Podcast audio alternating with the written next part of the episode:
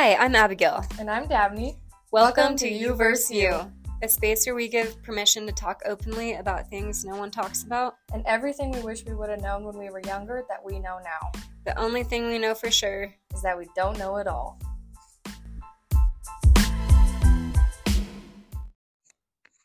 All right, guys, welcome back to another podcast. I've got Davini back in the studio today. Um, so, business as usual. And today we are going to explore the topic of coddling and kind of discuss like children that might have been coddled by their parents and how that affects us later on in life. And then how our friendships that don't necessarily give us tough love or friends that kind of coddle us and spouses. Anyways, kind of just like the whole topic of coddling in general, which I was thinking of the other night. So I thought it would be interesting to maybe speak to because I think a lot of people um, are affected by it, but no one really talks about it.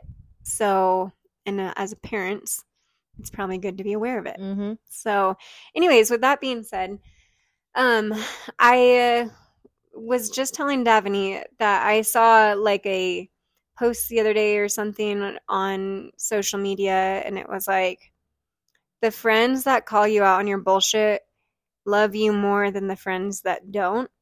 And I thought that was so interesting. And I don't know, Davini, if you can like have any experience that you've seen firsthand, but I've seen friends that have so much potential and they kind of just make stupid choices or like they just don't have the proper guidance or ambition. I don't really know what it is.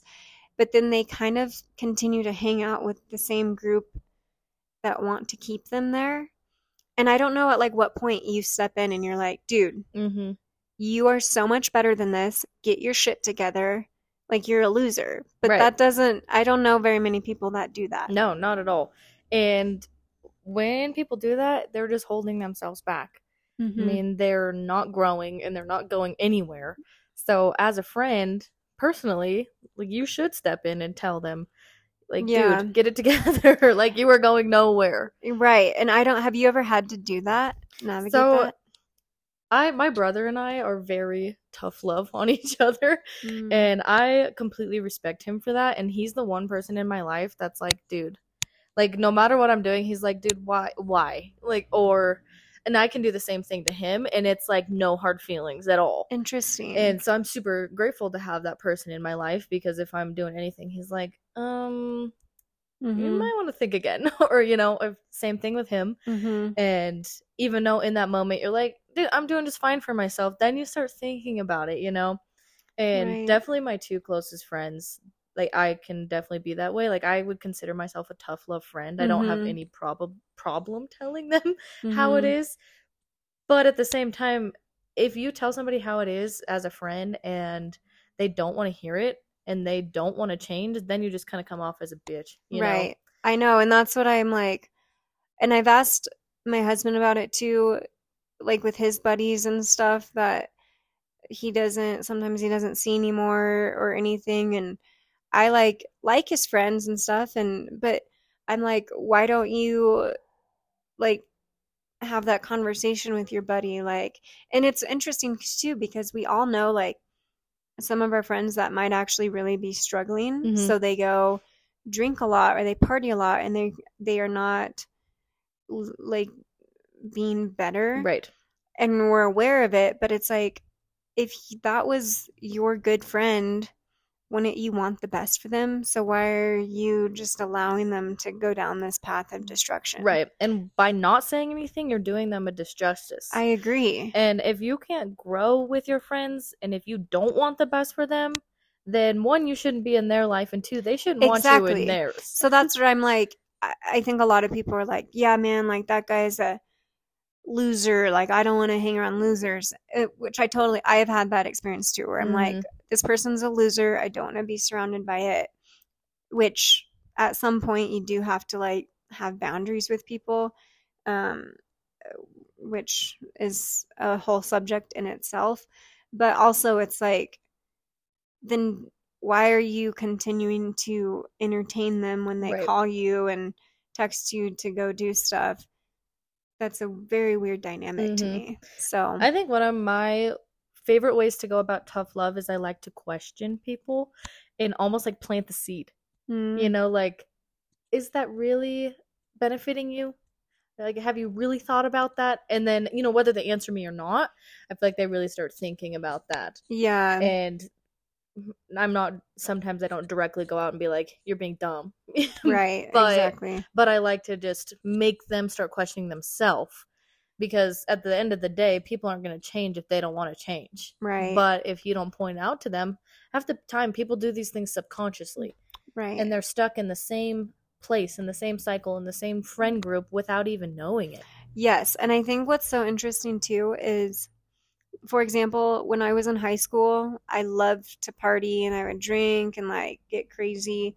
And then I kind of fell into like the fitness world, and that didn't really support the like drinking Mhm. and getting. And I also like, I look back too, and I was like chubby and I like just didn't look very good when I was partying and stuff. And then I really wanted feel good. yeah, and I like also you're a teenager, so you're like hormone like it probably is just all around not good Right. to be drinking and being crazy. But it's part of the experience, so whatever.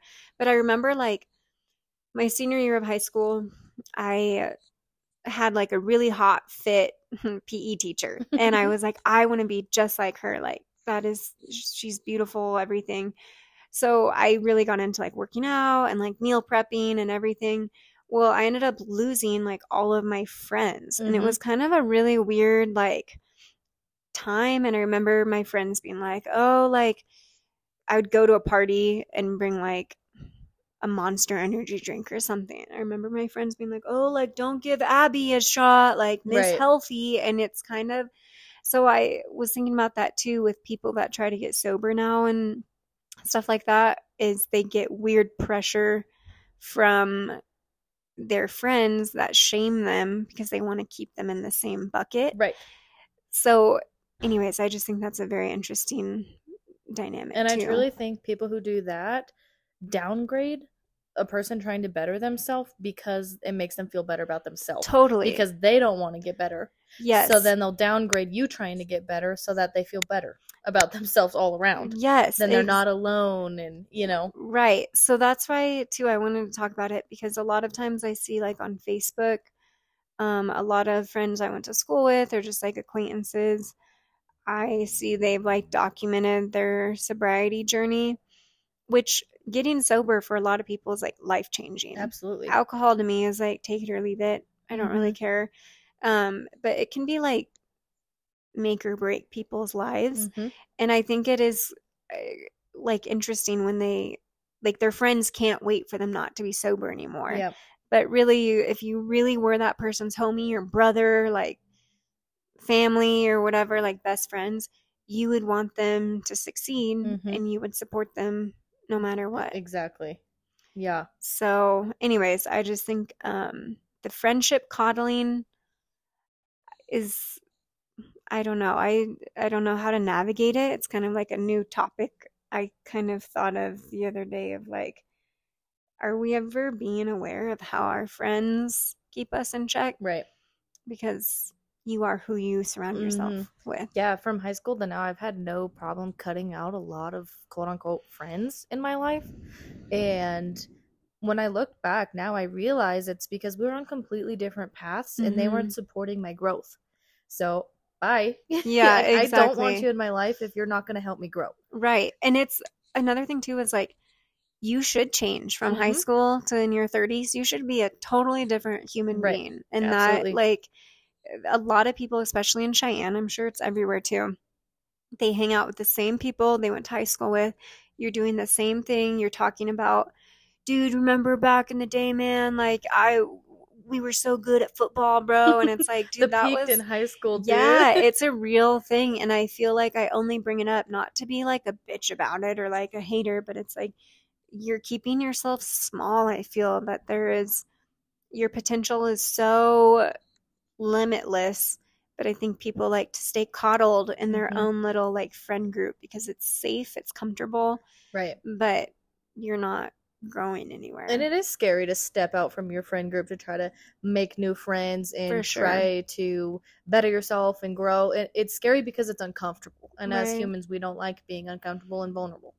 right. But you will never grow if you're stuck in the same cycle with the same people who don't support your growth. Right, exactly. Um, and on that same note, I think it's interesting with my friends now that are my age, like late 20s, early 30s, that their parents still coddle them. And that's something interesting that I recognize now having my own son. Mm-hmm. And I'm interested on your take too, is like parents that pay still like bankroll their kids or like which me now I'm like I would never want to do that or like Yep. whatever but I'm like I don't know if Brooks would ever struggle or something of course you want to help your kids out but it's weird the more you help your kids out it seems the worse off they are Mhm. long term Mm-hmm. I don't know why that is Yeah, my dad always says sometimes you have to pull the rug out and let them fall on their face because that's the only way they're gonna learn. Yeah and if you just keep constantly floating them and floating them and floating them, they they start to expect that. Whether it's money, a place to live, like your house is a revolving door for them Mhm. because they think they can up and quit their job. It's like they're never getting better because you're their cushion and their Yeah, safety net. They exactly. always have you to fall on. and but once you take away your, their safety net, that's when true growth happens because exactly when, once you hit rock bottom, there's only one way up. Exactly. So that's what I think is interesting too with like our friends that have kids now and Mm-hmm. as we get older, it is so interesting that to be aware of maybe of just like look around as your friends and like maybe yourself if you were coddled as a child, meaning like your parents, especially moms, are guilty of this, are catering to your every like failure. And we all got the like participation trophies Right. and everything and we weren't allowed to like feel pain or be Mhm. uncomfortable which is so destructive long Yeah. term you have to learn how to be resilient self-reliant resourceful those are what make a successful human being Yeah, that's one reason why I really like want my daughter to play sports is because you learn how to lose and you learn how to win and you learn success, Mhm. but you also learn the hard work that goes into all of that. right You know, you lose when you don't try. right And that's just exactly how life is. Right. That's yeah, that is a good point. You don't get the multi-million dollar contracts if you can't Right. Succeed and Yeah. um When there's no risk, there's no reward. Right. You know? So, um anyways, yeah, I just thought that was an interesting topic kind of to cover is people that are for whatever reason it's like their growth was stunted by their own narrative of themselves, the narrative their friends have created or the narrative that their parents created for Mhm. them. And it keeps them safe, but it clips your wings. Right. Um To really like take inventory on your life and take inventory on the people in your life and notice do you have people in your life that are holding you back? right. And do you want those people in your life? Or are you that person in someone else's life because you absolutely don't want to be that friend? Exactly. And another piece of advice that I would I've heard of and I thought it was great advice is someone once said, "Would you take advice from someone you don't want to be like?" And I think a lot of times like even parents too, I mean, why why would you want to do that? Like why would you want to get healthy, dude? That's oh, you're going to be a health freak now, but it's like Mhm. look at your parents. Are they obese and successful and people you want to be like? Are your friends people you want to be like in 10 years? Because if not, look around and Right. you will see where you will end up. Mm-hmm. Um, Yeah, definitely. so, anyways, just thought it was something interesting to, in retrospect, in having hindsight and foresight right now with my kid and my friends and everything is the slippery slope of coddling and enforcing tough love. And tough love's hard sometimes because like I said earlier, if they don't want to take it, sometimes that can really put a strain on your relationship. I know. So you do have to be careful about the way you go about it, but go about it in a way that makes them recognize like I'm doing this because I love you, not because I don't respect you. Right. Right. Because if you truly love somebody, you do want them to flourish and Right. thrive. So, yeah, that is a very interesting concept. I think I one of my biggest pet peeves for people I'm close to is when I can see their potential but they can't see it themselves. Right. When I want something more for them than they want it themselves and it just it irritates me so much because I'm like, why do I want this for you but you don't want it? I know. And I've even experienced that with like my parents, um, where you can see their potential, which is like a weird Mhm. dynamic now that I think about it. Um, and it's all in like their daily, like, what are you doing every day? Right. Because that's going to be the proof is in the pudding, so to say. But that is very frustrating too, is when you can see your best friends or someone you love their potential and they just squander it. Right. Well, and as a mother, as a parent, your little kids are your shadow. They're always watching you. They want to be like you. So the way you are in other people's lives are the way that they're going to be in other people's lives too. They're mirroring you. That's true. So it's really important, especially as a parent, to think about what you're doing and how you treat people because that's how you're raising your And how you treat yourself. Right. Yeah. Actions speak way louder than words. Yes, that is that is always true. So so anyways, just a short and sweet little um discussion and curious if anyone um can relate to that. But yeah. So we will talk to you guys next week about another topic of some sort. So thanks guys.